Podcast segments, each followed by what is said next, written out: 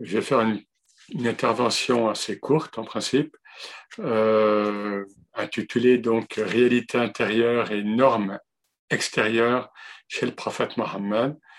Alors, c'est euh, inspiré un petit peu de, ce que j'ai dit, mais plus rapidement lors d'un euh, événement, une, conférence internationale qui, était, qui, a eu lieu jeudi depuis le Maroc, mais il y avait des invités euh, au niveau mondial sur la Sierra Nabawiya, sur la, vie du prophète, sur la Sunna, sur l'exemple mohammedien.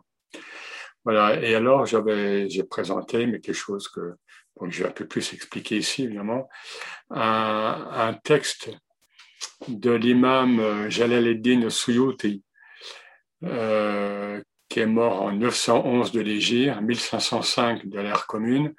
Peut-être vous vous rappelez à, l'automne, ceux qui étaient avec nous, euh, j'avais euh, présenté une fatwa euh, sur la sainteté donc de Suyuti.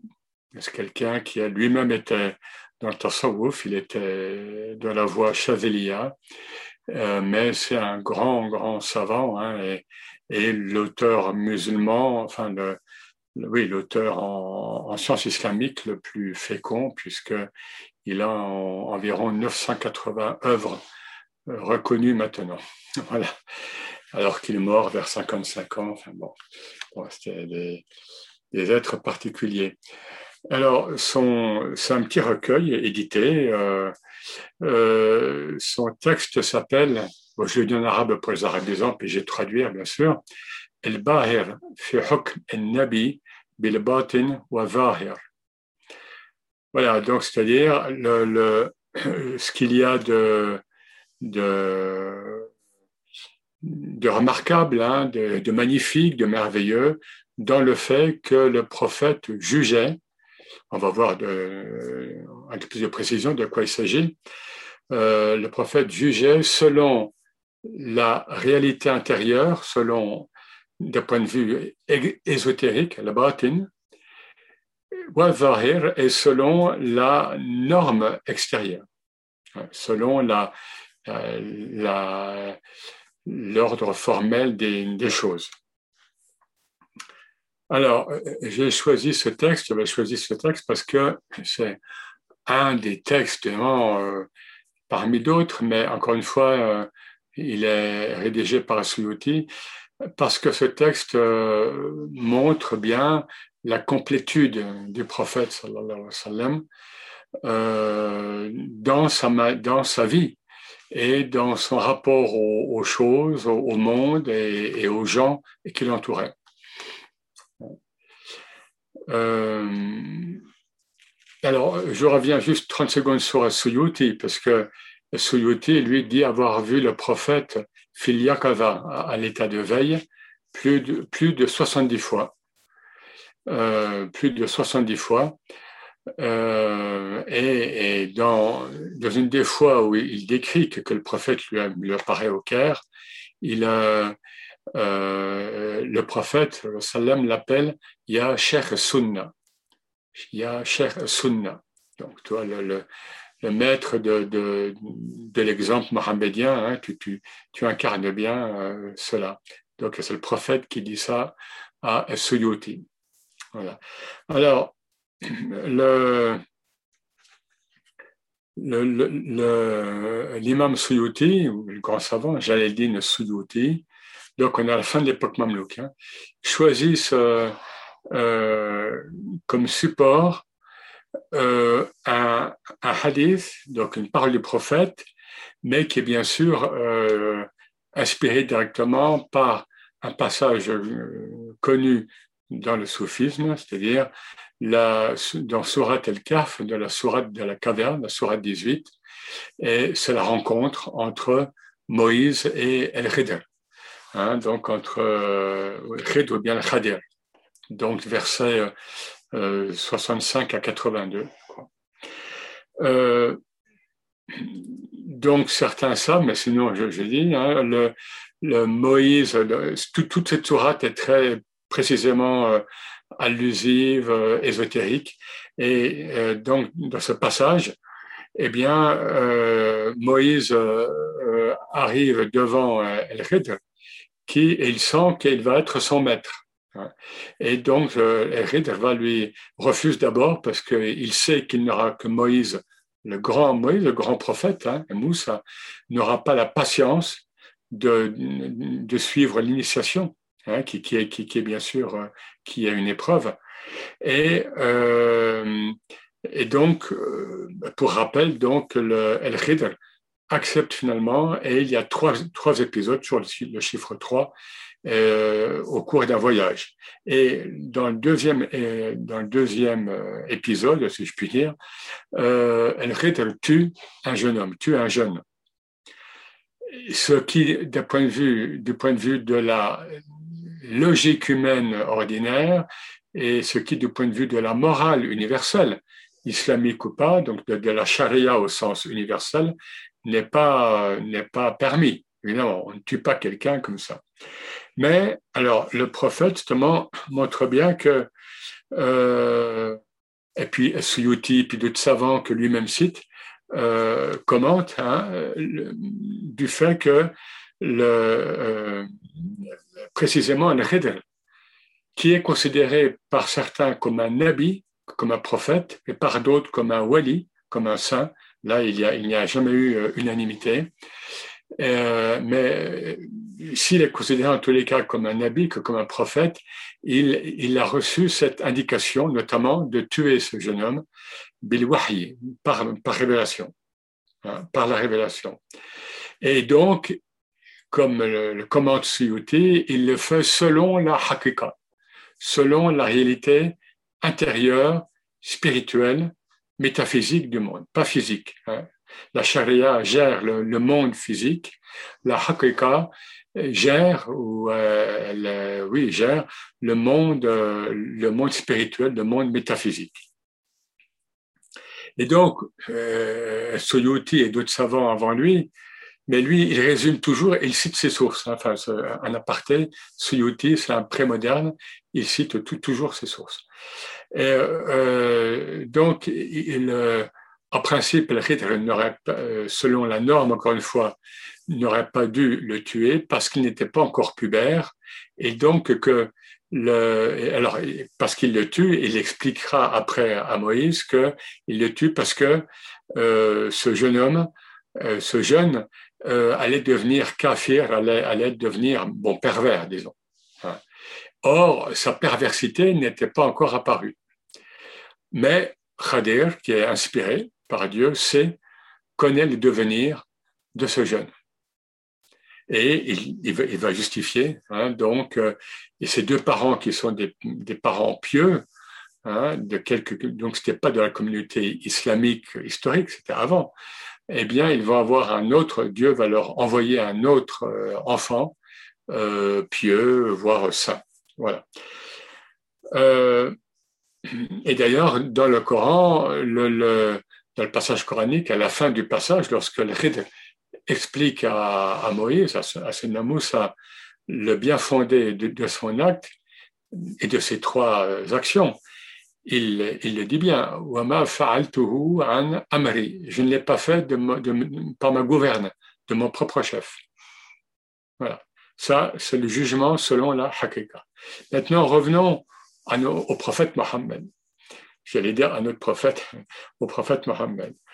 Euh, les, voilà, les savants euh, argumentent parce que Suyuti cite beaucoup euh, Tajeddin de Subki, un grand savant égyptien d'un siècle avant lui, euh, qui a beaucoup défendu, euh, pris la défense du prophète, notamment contre Ibn Taymiyyah, euh, qui, qui, bon, qui n'attaquait pas le prophète, mais qui attaquait certaines pratiques, telles que le maulid, le nabawi, ou bien d'autres pratiques, l'intercession du prophète, etc.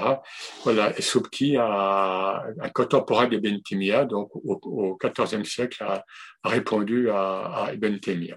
Et Suyuti euh, euh, a toute cette connaissance, et Subki et d'autres, et d'autres savants euh, avant lui. Il avait une mémoire prodigieuse. Donc, qu'est-ce qui se passe? Ils nous disent que tous les autres prophètes, donc avant Sayyidina Muhammad, ne, ne pouvait juger que selon le zahir et que selon la charia. C'est-à-dire, il ne pouvait juger que selon la norme et la forme du monde. Enfin, l'aspect formel euh, que Dieu révèle dans le monde. Et c'est bien ce qui se passe avec, avec Moïse dans ce passage coranique, puisque Moïse ne comprend pas pourquoi d'abord euh, euh, fait une brèche dans un bateau, hein, d'une manière à presque le couler, entièrement, voilà, il tue un jeune homme surtout, et puis il relève un mur contre toute logique, etc. Donc il ne comprend pas et il condamne, et surtout lorsque le rideau tue, un, tue le jeune.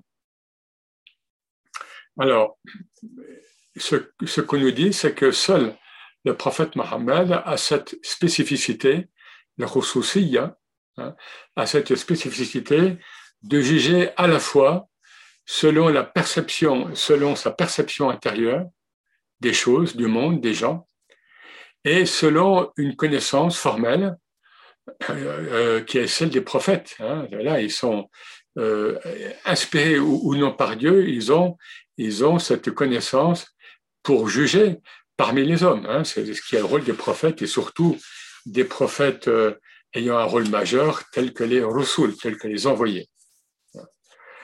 Alors, entre, parenthèses, dans, ce texte, Suyuti développe euh, un peu le débat qu'il y a, bon, qu'il y a eu sur la, la supériorité des prophètes, de tel ou tel prophète. Alors, on sait que le Coran nous dit que nous, ne, nous ne préférons aucun prophète l'un par rapport à l'autre, mais d'autres passages coraniques nous disent autre chose. Et, le Coran nous dit beaucoup de choses, hein, comme vous le savez.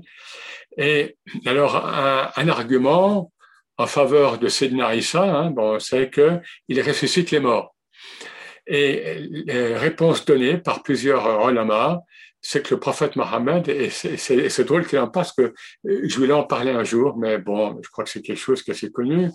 Euh, la réponse, c'est que le prophète Mohammed a, a, a euh, est intervenu auprès d'un palmier qui se trouvait dans la mosquée, dans la euh, toute nouvelle mosquée de Médine. Et bon, je résume pour ceux qui ne savent pas.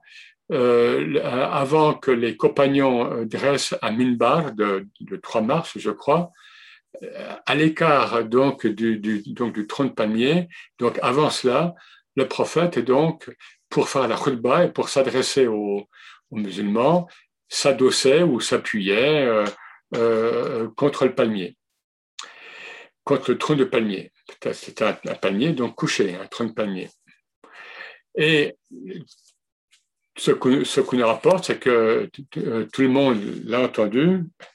Euh, lorsque, lorsque, lorsque les compagnons ont construit, ont construit une chaire, hein, donc un, minbar euh, à l'écart. Euh, tout ça se joue dans ce qu'on appelle maintenant la Rauda, hein, de la mosquée de Médine. C'est entre le mur de la Qibla et la tombe du prophète. C'est ce qu'on appelle donc la Rauda.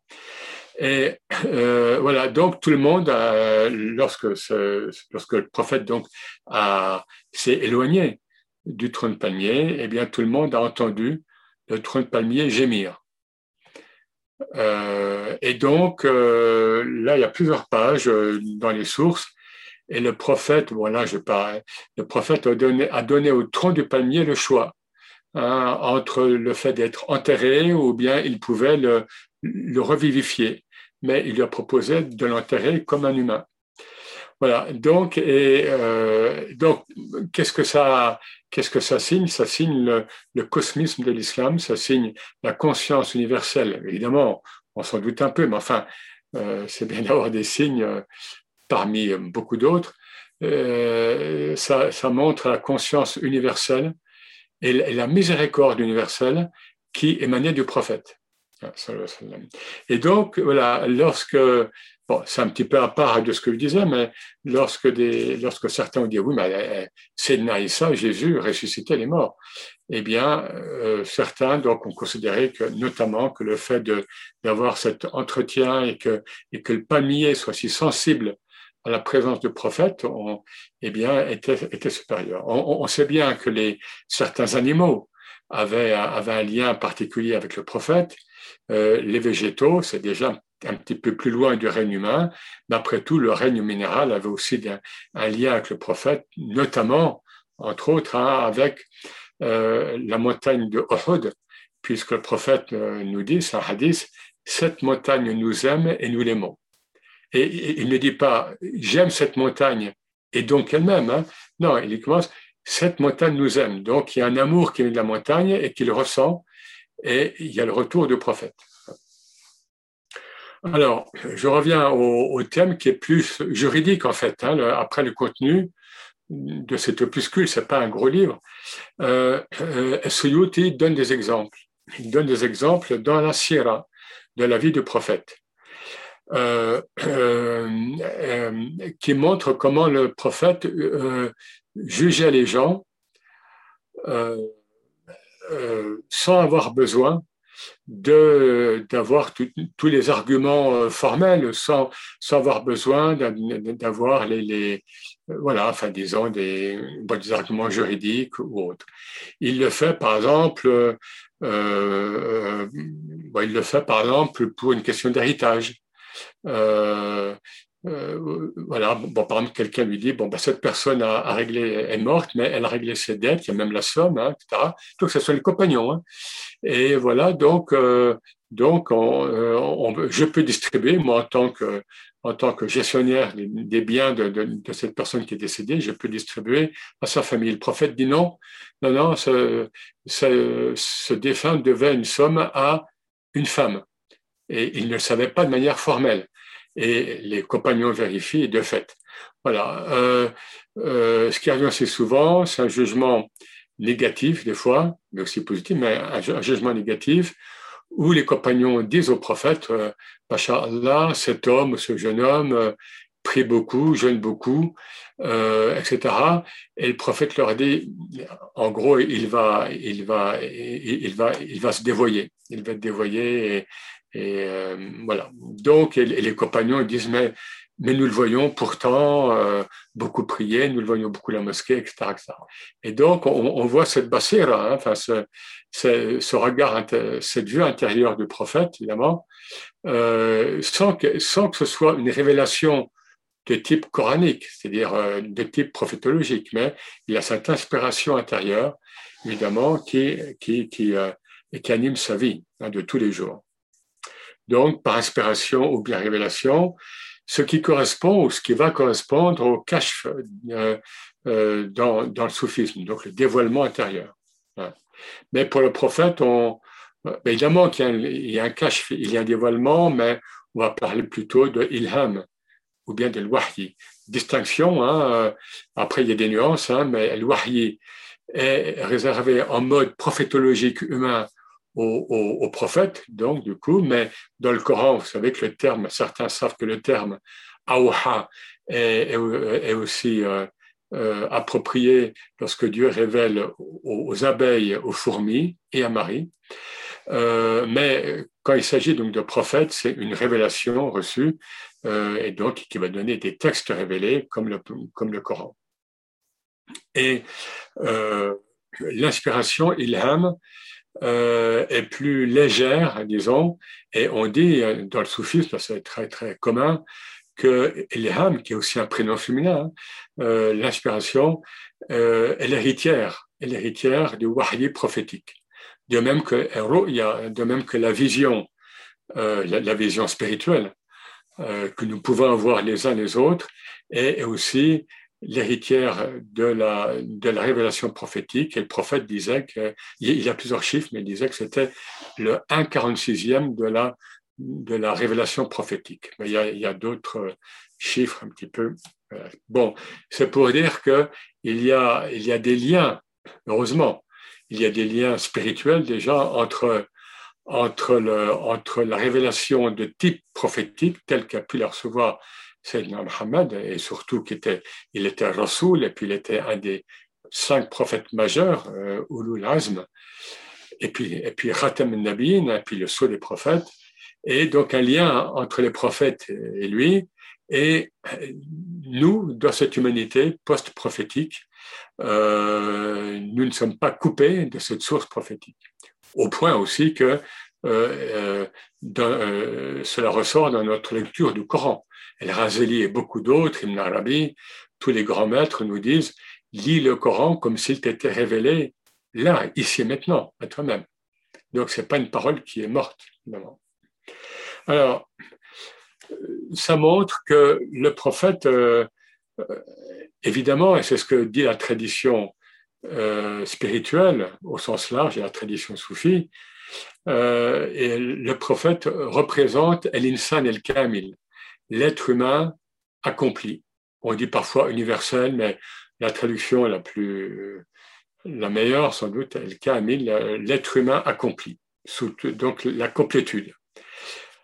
Parce que, pourquoi il, il, est, à la fois, et tout ça en même temps, au même moment, il est à la fois euh, un être euh, spirituel relié à Dieu directement et toujours, hein, ce qu'on appelle dans le soufisme el baka, c'est-à-dire en permanence el baka, et il est en permanence relié au principe, relié à Dieu, et en même temps, il est incarné dans notre humanité et dans la vie euh, de ce monde.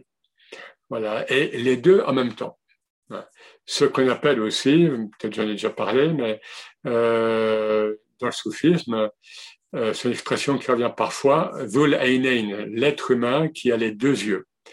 Un, l'œil droit qui est rivé, si je puis dire, qui est éclairé par l'unicité, donc par le, par le ciel, euh, voilà, par Dieu, et l'œil gauche qui est, lui, plongé dans la multiplicité. Et un, être accompli, tant soit peu sur le plan spirituel, même sans parler de prophète ou, des prophètes, eh bien, doit avoir la vue, euh, la double vue.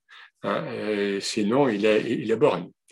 Hein, donc, il a une vue en relief. Et la vue en relief au niveau métaphysique ou spirituel, c'est ça. C'est avoir, voir être à la fois dans l'unicité, dans le monde divin, en Dieu, et dans la réalité la plus incarnée.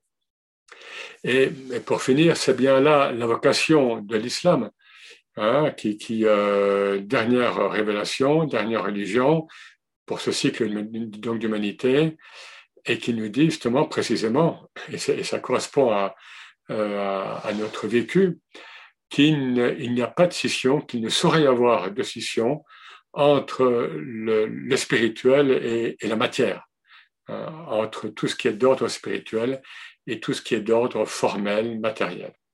Donc le prophète, évidemment, par excellence, incarnait cette, cette, euh, euh cette complémentarité, euh, cette complétude entre, entre ces deux niveaux.